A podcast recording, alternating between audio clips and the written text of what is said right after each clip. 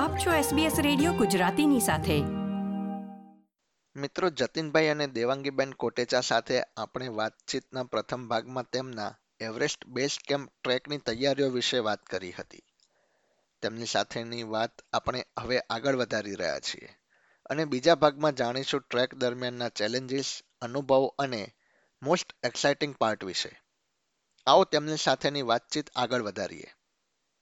જતીનભાઈ અને દેવાંગીબેન, હું વત્સલ પટેલ તમારું ફરીથી એક વખત એસ બી એસ ગુજરાતી પર સ્વાગત કરું છું.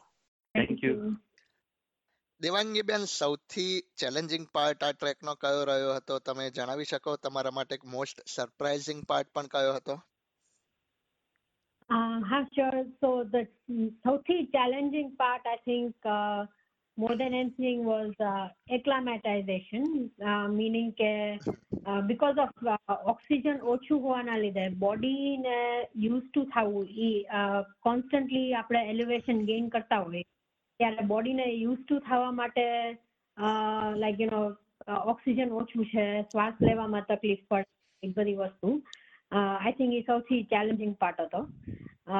અને પ્રેશર પણ ઘણું ઉતરચડ થતું, એટલે બોડી એમાં એડજસ્ટ થતું.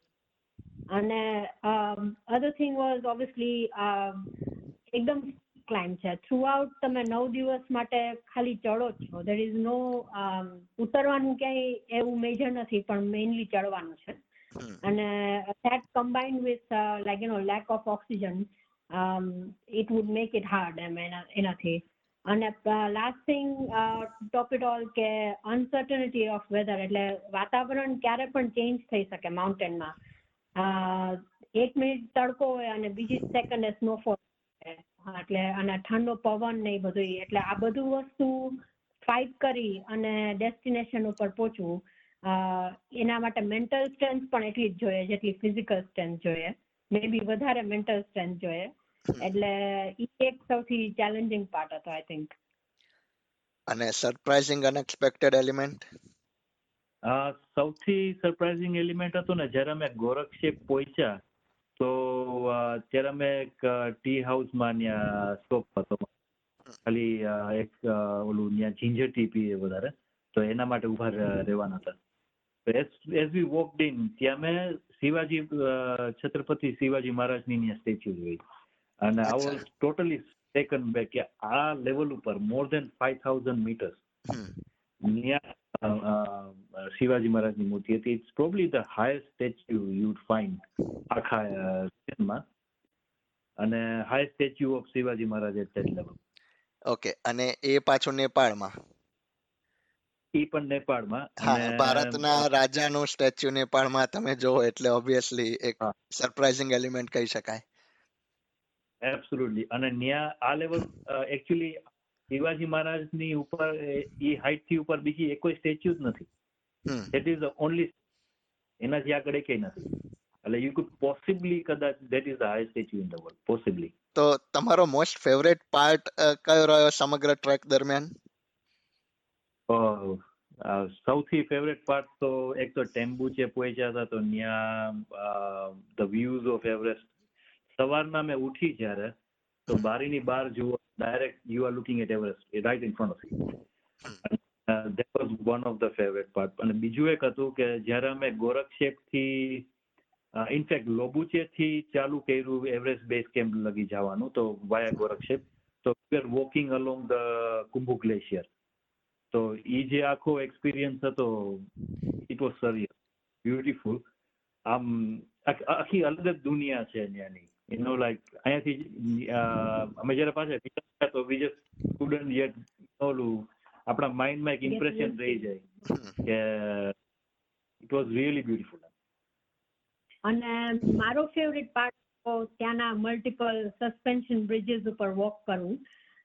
મોસ્ટલી માણસોને આઈ થિંક સસ્પેન્શન બ્રિજ ઉપર ચાલતા બીક લાગે, કારણ કે એકદમ વેલી, એકદમ ખાણની ઉપર બાંધેલો હોય અને નીચેથી generally river.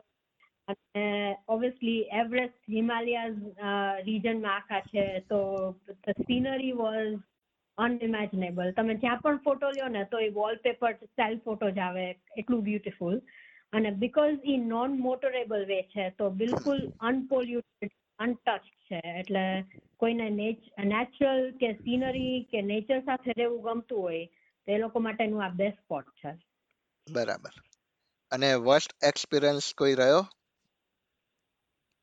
Oh, there is always that side, isn't it?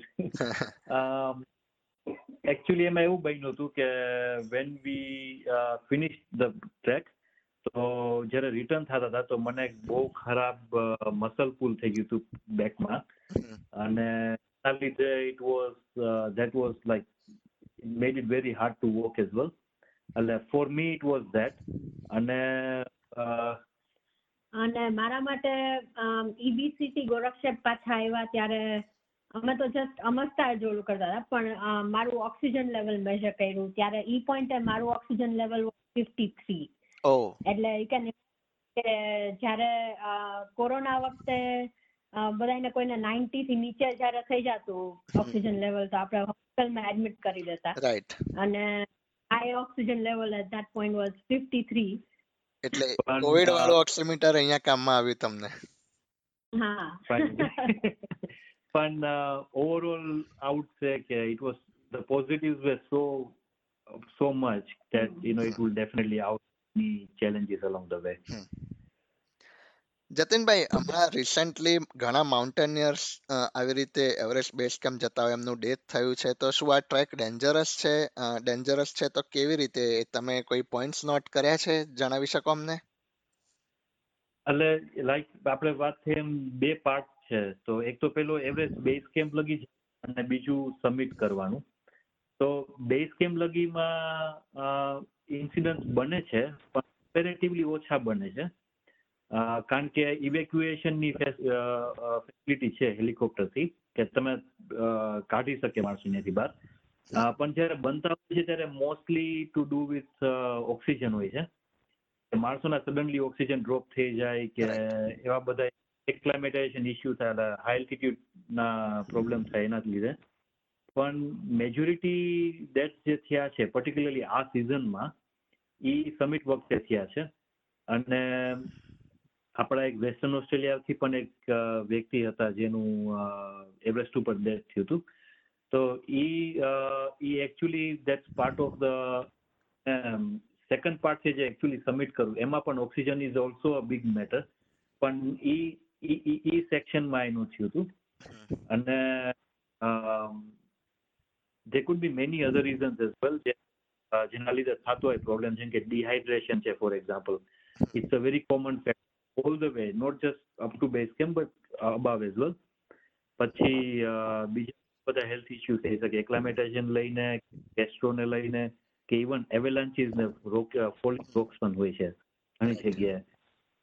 In fact અમે જ્યારે પાછા આવતા હતા from base camp to Gorakshep, ત્યારે રસ્તામાં we saw some avalanche as well on the other side of the valley luckily, પણ we could see it easily.